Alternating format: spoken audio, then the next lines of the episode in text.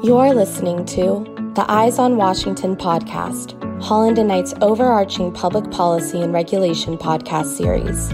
Our public policy and regulation group has an ideal combination of lawyers and lobbyists with a comprehensive understanding of the federal policy and regulatory process. This series will shine a light on the shifting dynamics of governmental entities and the ensuing changes in economic or political policies, laws, and regulations that can have a critical impact on the health and future of your business. Hello, everyone, and thanks for joining today. My name is Taite McDonald, and I'm a partner in Holland and Knight's Public Policy and Regulation Group in Washington.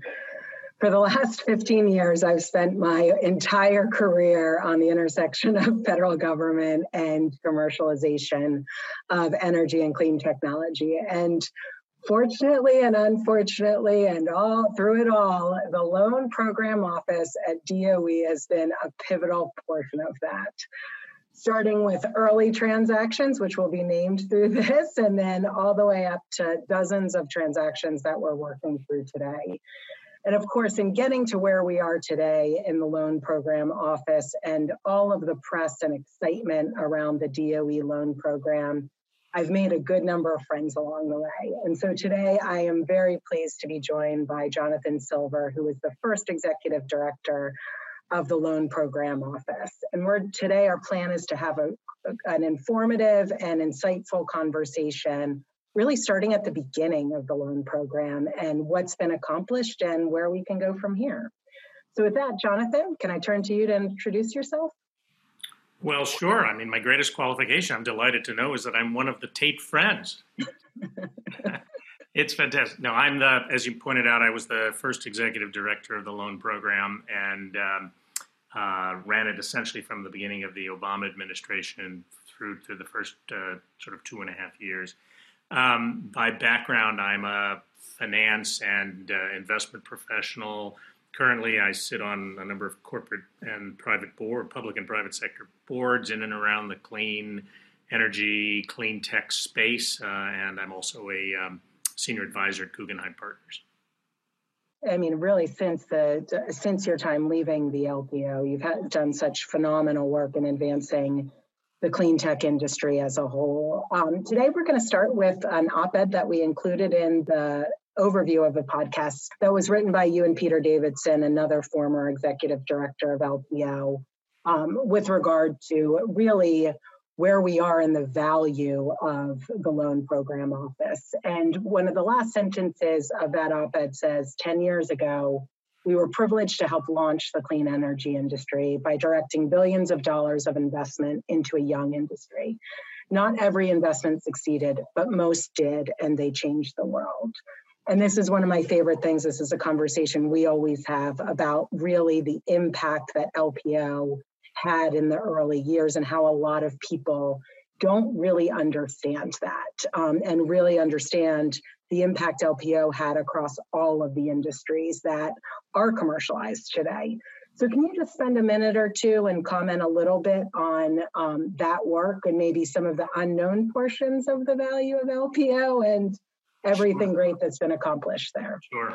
It, you know, it's hard to remember perhaps uh, looking back uh, because today there's so much interest in and, and an understanding, even more importantly, an understanding of how important um, clean energy and and and uh, clean sustainability is, sustainability efforts are. But uh, ten years ago, uh, really no one was talking about this, or at least not very many people. Um, today, there's a tsunami of capital.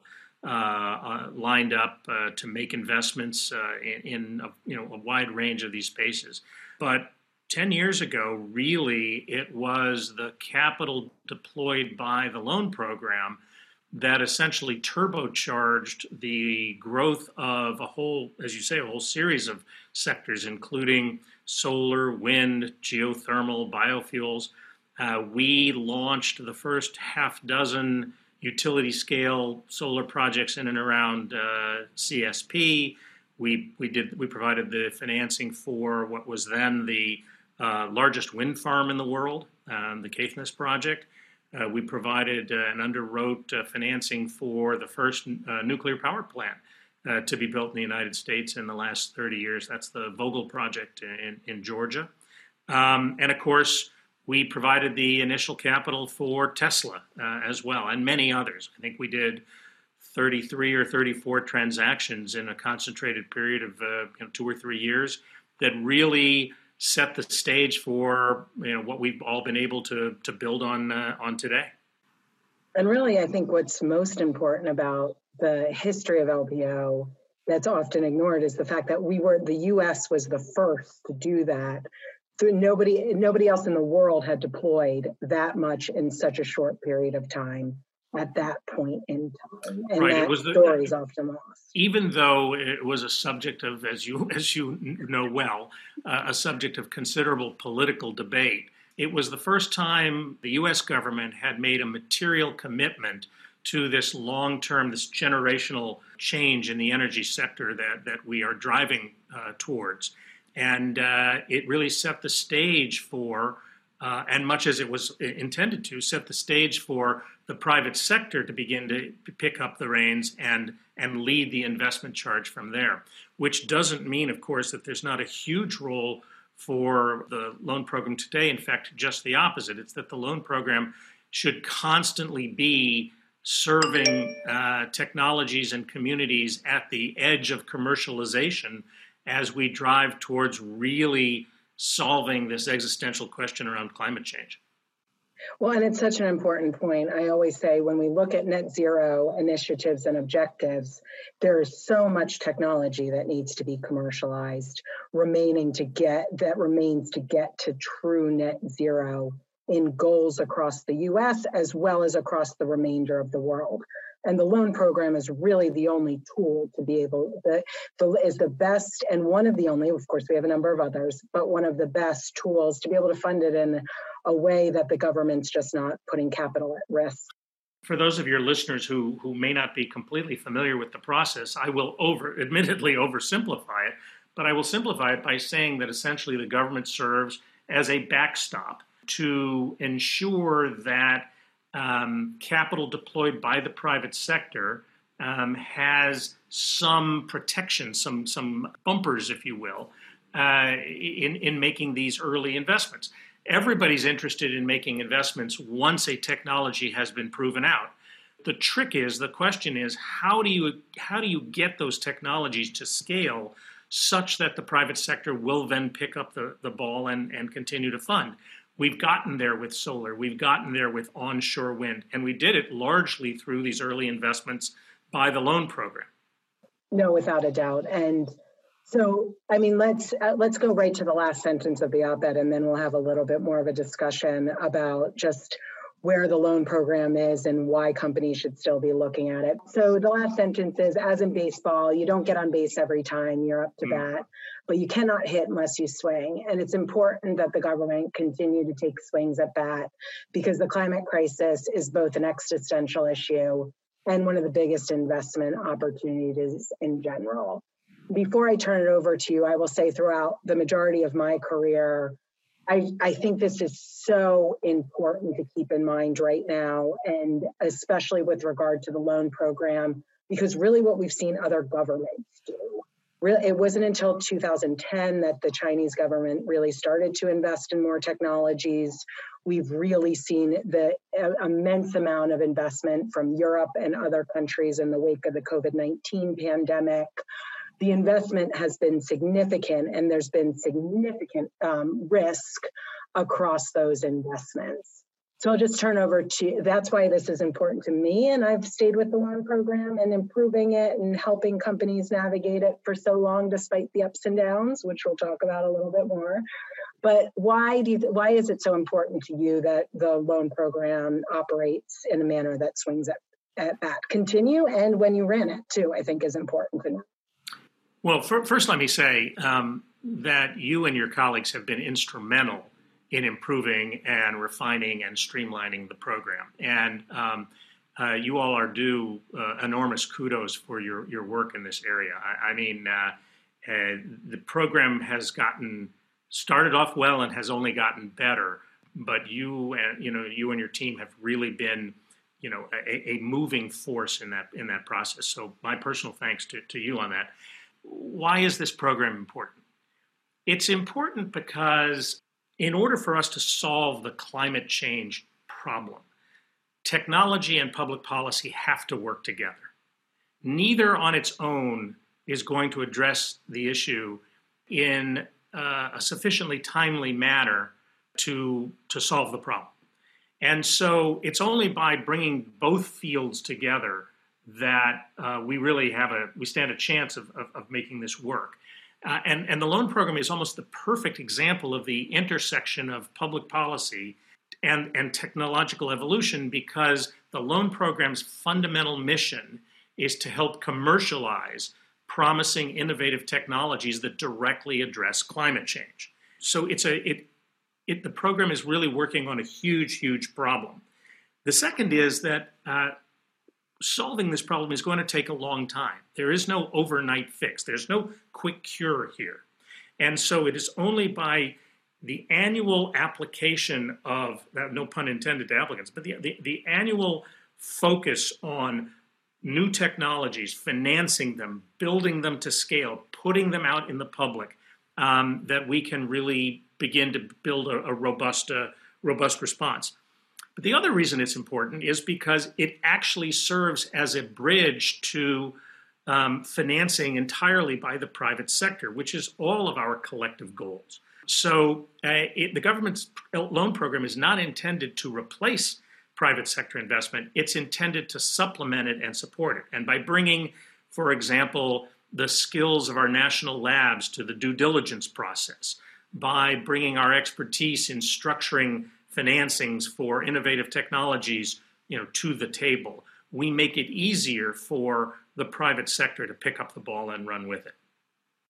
Well, I always say too, so many of the transactions in the space are missing that 10% gap in terms of funding and just risk mitigation. It's such a small, they're so close to the finish line, but there's still a gap. And the loan program helps, the flexibility of the loan program helps to fill that gap, whatever it is. And this is actually what this actually goes immediately to our the next question that I want to just comment on and talk through because risks are different across every company, right? A, one, a solar company, a next generation solar company versus a CCUS versus hydrogen, all have different risks that we need to mitigate. The beauty of the loan program is that you use one tool to mitigate all of those risks, uh, to mitigate the remainder of the risk and that gap in the risk whatever it is for that bridge to bankability, which I'm so glad Jigar Shah is finally is continuing to say in the public because that's really what this is a bridge to bankability.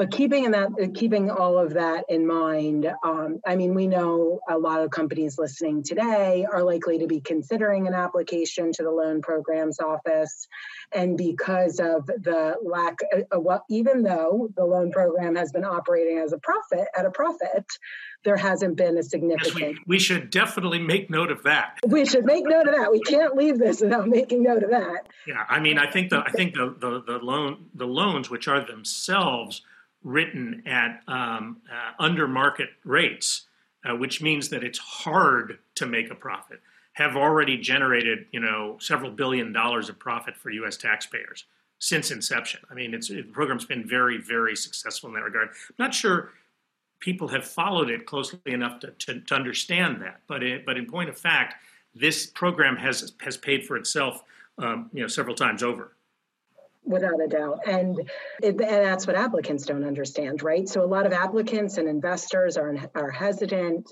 to go through the application process.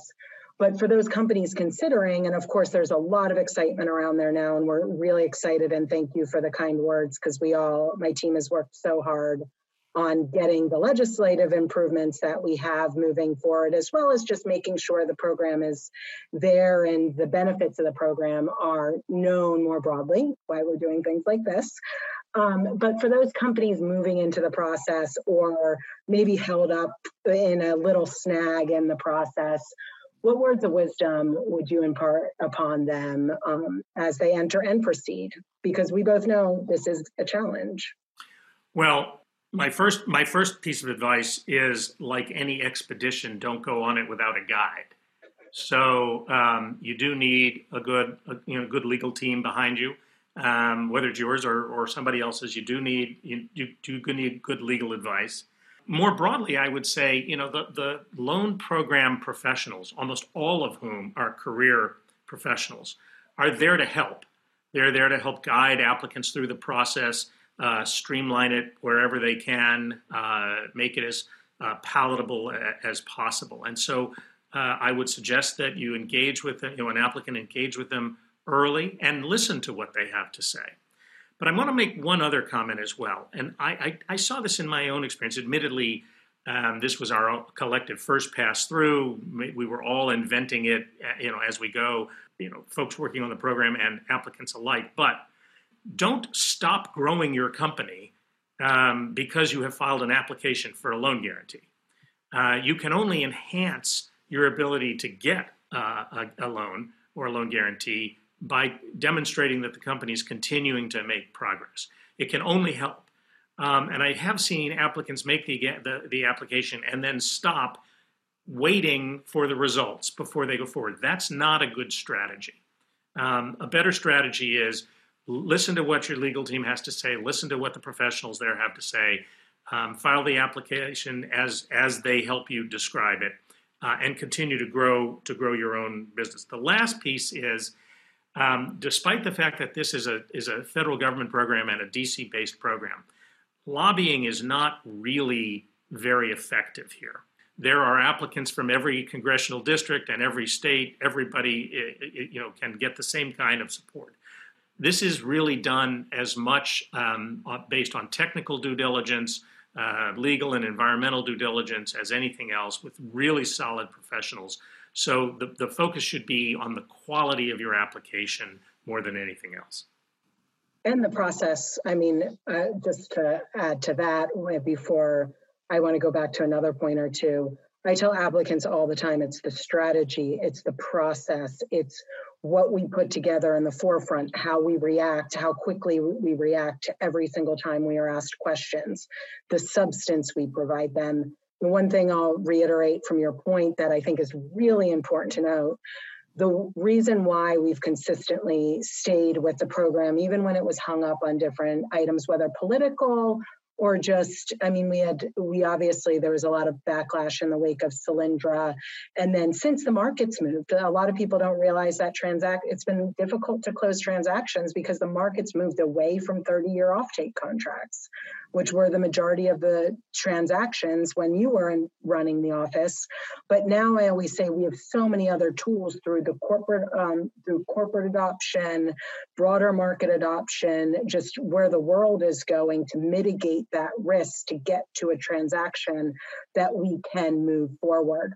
But even when we weren't before we were, when we were at a point where we knew things would continue to stall in the pro, it might be a challenge to move through programs the applicants that took parallel paths to commercialize technology through the loan program as well as through the private sector are the big name companies we see out there today that have commercialized. Yeah, I, I agree with everything you're saying. And people, applicants, uh, people in general, applicants should understand the loan program exists to provide loans.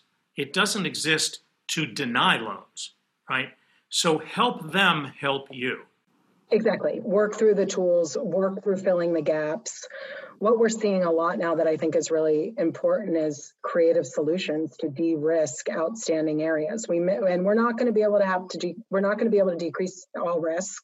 That's not what the program's for. The program is for taking on some risk and moving technology forward, but we also need to make it a strong enough transaction to do that. So, right, totally, totally agree with that, and and it's important that applicants understand that this is not a, a place to come for a Hail Mary pass. This is a place to come to turbocharge your own your own business growth. Yes, in alignment with your broader business objectives. Um, I just can't stress enough that the applicants we've seen most successful, we didn't plan to talk about this today, but like always, things like this come up that we agree on. Um, but I, the applicants who have been most successful and have enjoyed the process the most look at it complementary, build parallel paths to market, what we see now actually and we have transactions moving forward like this building parallel paths to market is uh, is going to encourage the LPO to really give you a deal at the, to work on a deal at the end of the day that can catapult your company forward. So I think it's I think it's really important that we stress that just from both of the last 10 years of experience as mm-hmm. well throughout the ups and downs of it all. Um, so in our last minute, minute and a half, I know as our the list of folks joining it can probably tell tuning in, it's this has been a labor of love for all of us throughout the years. There's a small group of us in Washington um, and in parallel paths, and a lot of us came together just to get the program to where it is now, which is really bipartisan acceptance on the Hill, and hopefully that will remain, even though it's a partisan climate. Uh, so the one thing I want to leave off with is I know we agree with the tool, it, it, being an integral tool to commercialization, innovation, American leadership. But anything else that you want to talk about, about the importance of the loan program, or anything else you want to leave with the folks tuning in today who have interest in the program, either from a Hill perspective or a company perspective? Um, sure, a couple of things. First is, I think by now it's pretty clear that the program is a proven success. It, it, wasn't 10 years ago because we just were starting out. It wasn't proven, but I think now that case has been made clearly and, and comprehensively. What matters most for a program like this is continuity, so that loans are being issued, underwritten, and issued, and capital is being deployed year in and year out because every year there are new and emerging technologies that are relevant to the program that would benefit from the program and that most importantly would potentially provide or become part of the solution to the much bigger issue that all of this is meant to address. Because it is a, a finance financing program and has financing mechanisms so these these loans actually ch- charge interest. They make money for the program and uh, essentially for the federal government and by extension for the US taxpayer. So it's hard to imagine a more efficient or more effective vehicle for demonstrating important innovative technologies at scale, which also then uh, reimburse the taxpayer for the risk taken, such that the net net is a win win. Well, and that's what's key. That really, I think, is the best place to end this. Is for and as a taxpayer that's why i've always been comfortable um, speaking up for the program because at the end of the day the program's actually structured to overcome losses to a specific degree.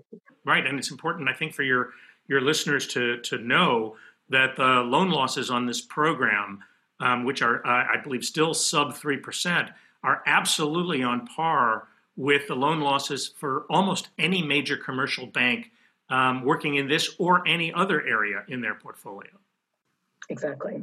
Yeah. So thank you so much. I don't want to take any more of your time. I think this was such a productive conversation that we covered just a ton on, and hopefully it was helpful to listeners thinking through applications. Um, any other questions? Of course, folks can feel free to forward to us, but just thank you for your time today and look forward to just continuing to change the world.